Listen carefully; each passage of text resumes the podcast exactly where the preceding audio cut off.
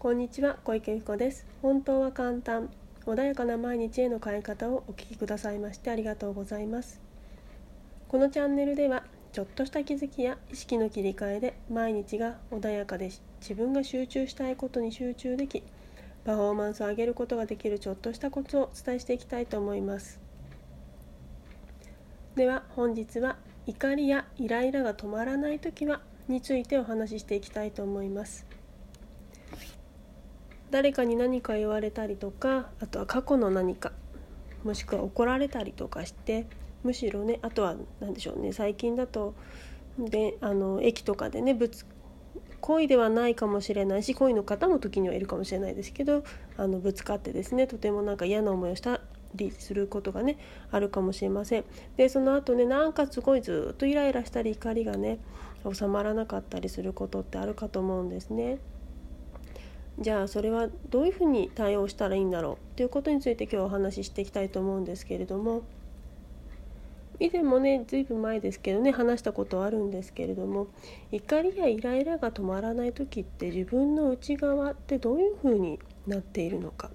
自分の感情はどんなふうになっているのかなっていうことに意識を向けたことってあるでしょうか。えっとですね、あの相手に意識がそういう時で向いてしまっているんですよね。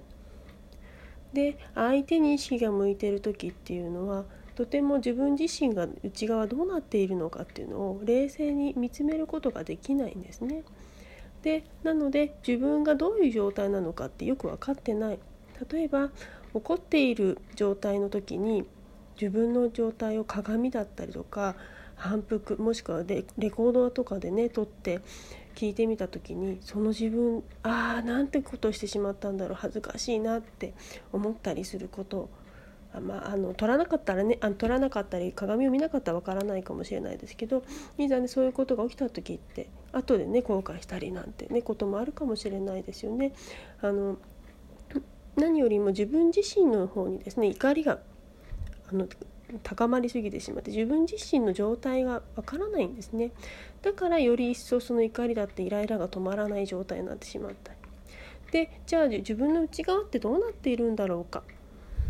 で自分が嫌な思いをした時にそれを相手に「お前は何でこんなこと私にするんだ」って思ってイライラしてたり怒ったりしてる。でも本当は怒りやイライラ怒ってあ怒っているということがねで相手が悪いからどうのっていうことが本当の無意識の中で思っているかというと実は違ったりするんですよね。怒りやイライラだって相手のあいつがあんなことするからっ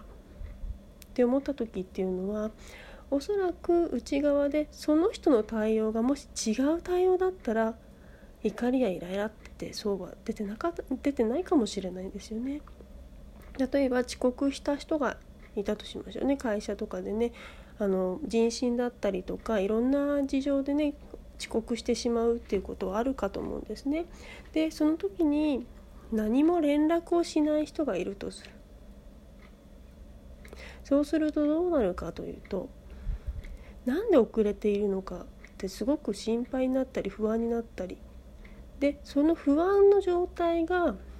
起きているそれを相手にあのその状態を起こされてしまっているそれが怒りとなってあのイライラになったり怒りになってすごくね遅刻したことに対してものすごく怒られる。でもそこに正当な理由があったとしても最初に言えばよかったけど後で言うのなんで早く言わないの？っていうことになってしまったりする。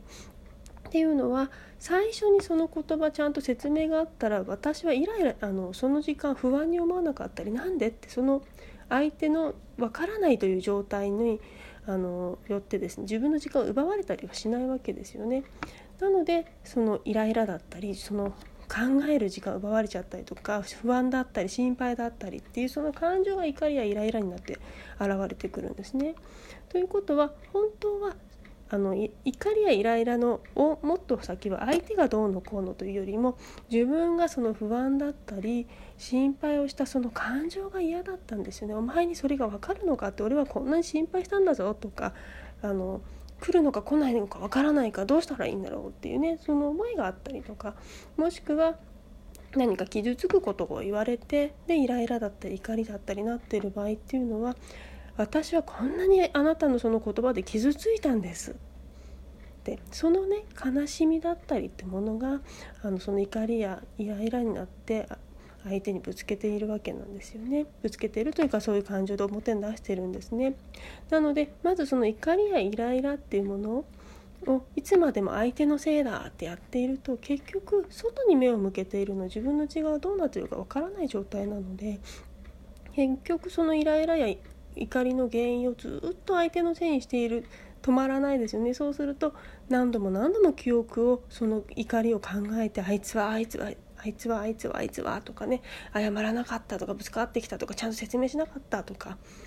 で私をこんなに不快な思いをさせた。これをずっと考えてることによって記憶がむしろそこに意識がいってしまうのでどんどんどんどん定着していっちゃうんですね。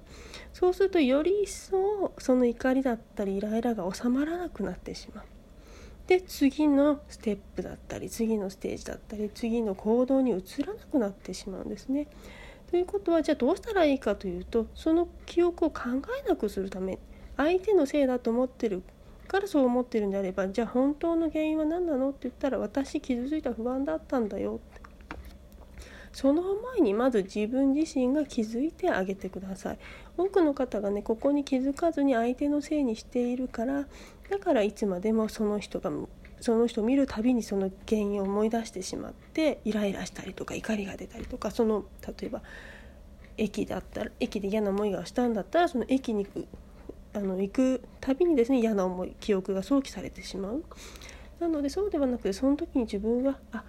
そっかそっか私はあの時にちゃんと謝ってもらえればそんな思いしなかったんだよね。私そうだそうだ私は悲しい思いをしたんだよね。不安な思いをしたんだよね。私の思いを踏みにじられちゃったんだよね。っていう本当の自分の声に耳を傾けてほしいんですね。自分がそこに耳を傾けていないので結果的に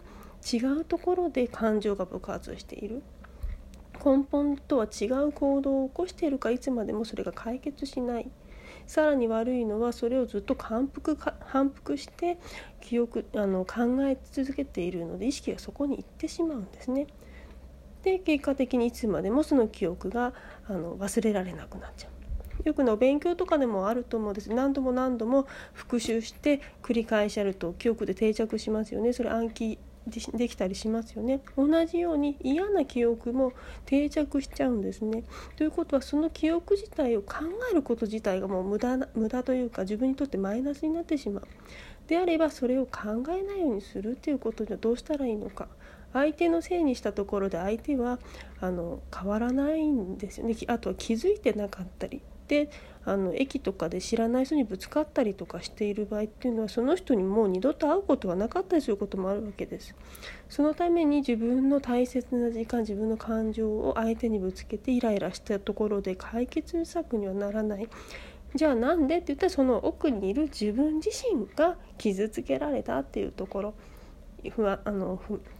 何て言うんでしょうね自分が不快になることを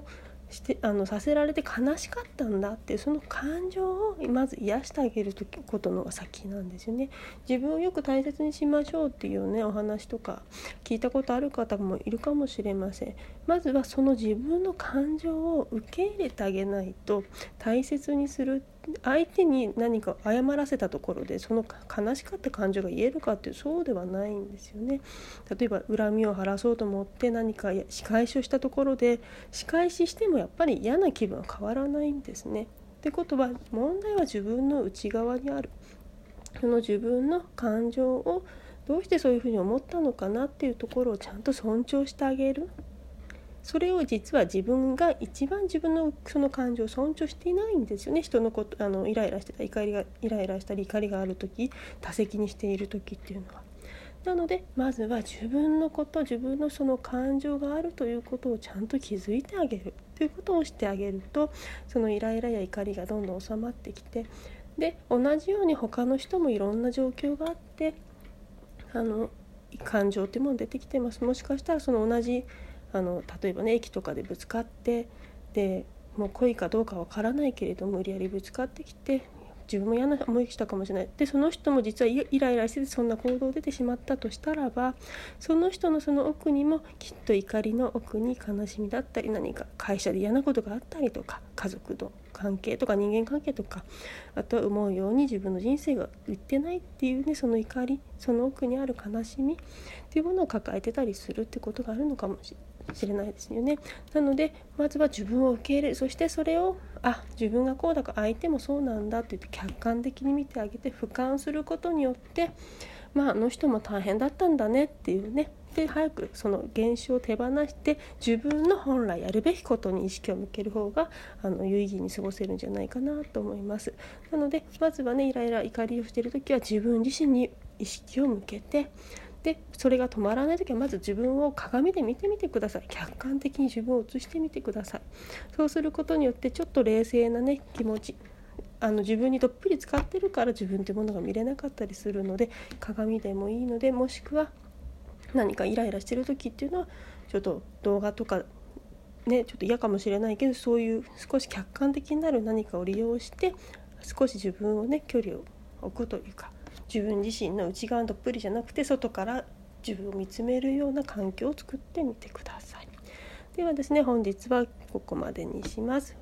ここまでお聞きくださいましてありがとうございます。またね、次回もよろしくお願いします。また、えーと、セッション等もしてますので、あのコメント欄等にですね、あの URL 等貼ってますので、ぜひね、ご覧ご確認いただいて、またぜひね、会いに直接会って、うん、会うことができましたらとても嬉しいので、是非来てください。はい、ではありがとうございました。